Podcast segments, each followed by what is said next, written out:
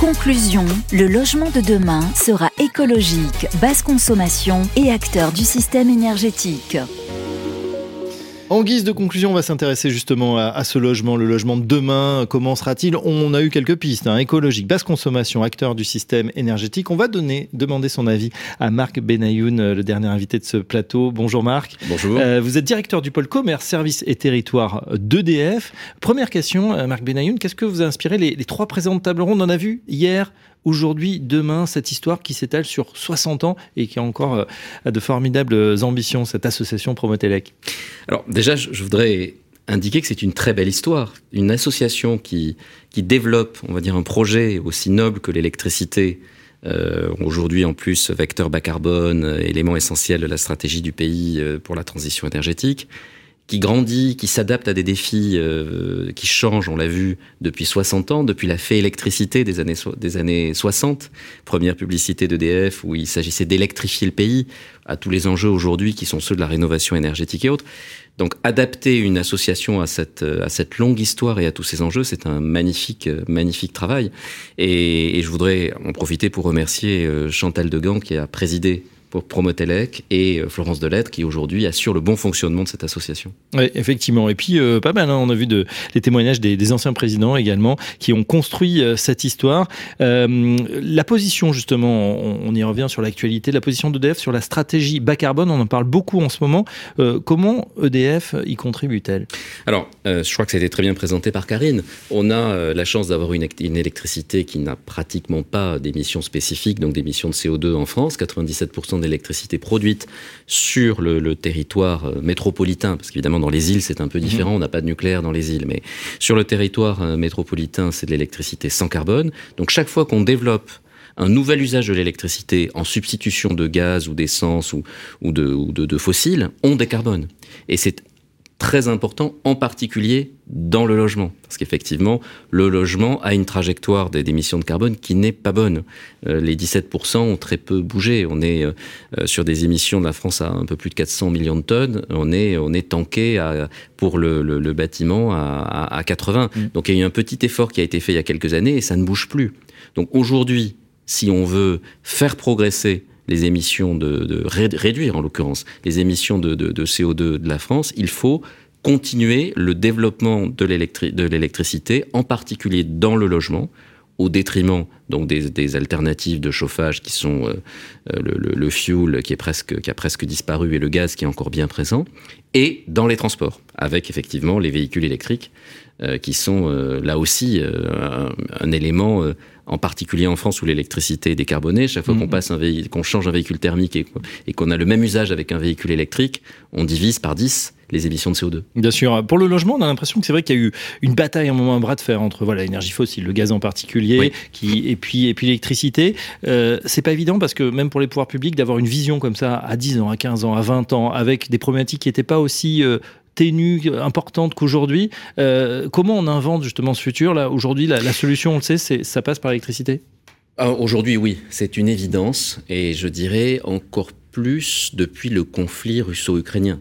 C'est-à-dire que le gaz a un certain nombre de vertus, de simplicité de mise en œuvre. La combustion gaz est relativement propre si on exclut le CO2, etc.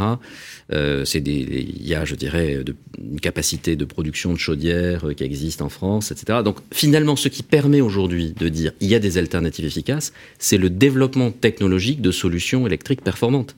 C'est les pompes à chaleur RO, pour remplacer par exemple une chaudière par une pompe à chaleur qui va chauffer un fluide caloporteur et les radiateurs de la maison, ou les pompes à chaleur RR. C'est que tous ces équipements aujourd'hui sont disponibles, sont compétitifs, sont aidés par l'État dans leur mise en œuvre, et ils sont, je dirais, de plus en plus dans la monnaie. Excusez-moi d'utiliser ce terme économique, mais quand le prix du gaz est multiplié sur les marchés par 5, 6 ou 7, même si en France, il n'a fait que plus 50% du fait du bouclier tarifaire, ce bouclier n'existera pas toujours.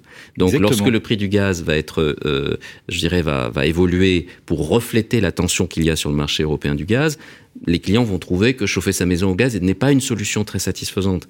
Donc, il y a, d'une part, un développement technologique qui est celui des PAC, et d'autre part, un renchérissement relatif du gaz par rapport à l'électricité qui donne effectivement une incitation plus forte qu'il y a quelques années à se chauffer avec des solutions électriques.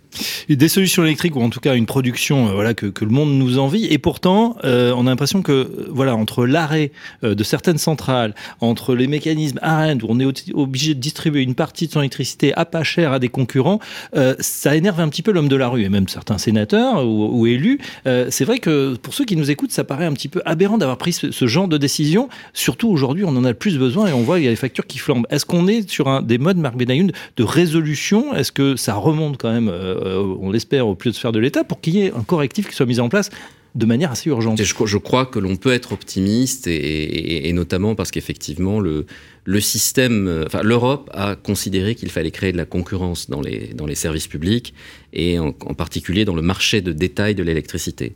Le résultat de cette concurrence n'est pas un succès éclatant.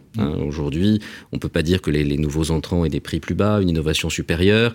Ils ont eu les plus grandes difficultés à servir les clients à la fin de l'année dernière pendant la crise et ils nous ont renvoyé des millions de clients. Donc, effectivement, on peut se dire aujourd'hui, avoir créé autant de complexité pour faire apparaître une concurrence qui est un peu artificielle si elle n'est pas le fruit d'acteurs qui sont intégrés et qui ont des capacités d'investissement, ce n'est peut-être plus la priorité du jour.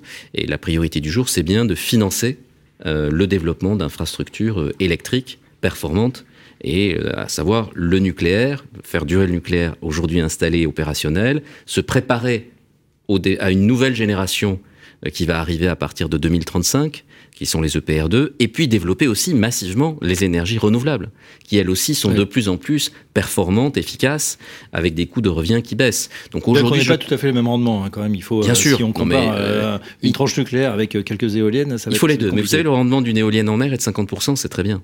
Oui. C'est le rendement, enfin plutôt le taux de charge d'une éolienne au sol n'est pas très satisfaisant, il est en moyenne de 23% et on peut se dire oui, on crée des équipements onéreux pour faire une électricité certes compétitive mais qui est disponible que 1 heure sur 4 pour faire simple, à pleine puissance.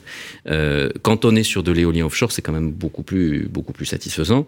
Et puis le solaire s'est aussi beaucoup amélioré, l'autoconsommation se développe. Donc il ne faut pas du tout dire le nucléaire est supérieur au renouvelable. Les deux solutions sont des solutions décarbonées, pertinentes, qui permettront d'avoir un mix pilotable et de répondre aux nouveaux usages, au développement de ces usages de l'électricité. D'autant que même s'il y a de nouveaux usages, Chantal Degand nous l'a dit, ça sera toujours le pic à 19h, quand on rentre. Oui. Donc là, on a besoin de toutes les énergies et de ce mix énergétique. En effet, c'est tout à fait juste. Je crois que les capacités de flexibilité que l'on peut trouver au niveau de la demande sont assez limitées en ce qui concerne, on va dire, le pilotage de la charge.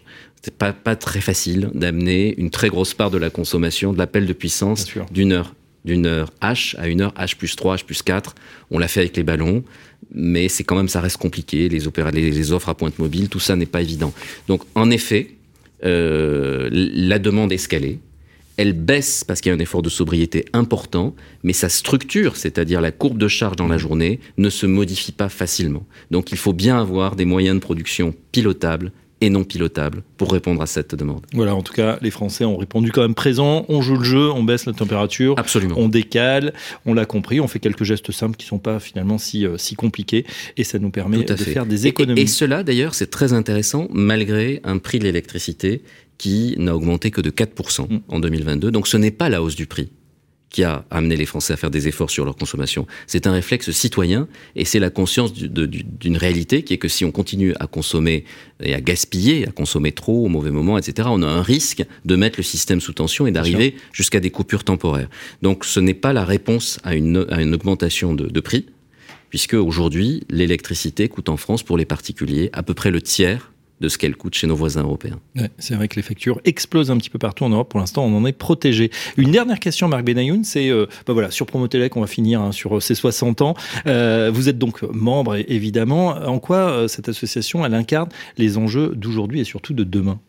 Eh bien, je crois que cette association, c'est un peu finalement le couteau suisse du système électrique. C'est-à-dire qu'on a tous les acteurs du monde de l'installation, de la rénovation, du développement des technologies nouvelles. Elle donne un cadre qui permet de développer de façon sécurisée et de façon efficace ces nouveaux usages de l'électricité. Je crois c'est bien d'avoir de la concurrence, c'est très bien d'avoir une diversité, une pluralité d'acteurs qui font de la rénovation énergétique, mais que tous utilisent un tronc commun qui assure la sécurité du système. Ça a une valeur considérable. Merci Marc Benayoun pour avoir répondu très franchement à différentes questions. Je rappelle que vous êtes directeur du pôle commerce, services et territoires d'EDF. Ainsi s'achève cette émission spéciale anniversaire 60 ans de Promotelec. Merci à vous de l'avoir suivi et à très bientôt sur nos antennes. Les 60 ans de l'association Promotelec, hier, aujourd'hui, demain, jeudi 5 janvier 2023.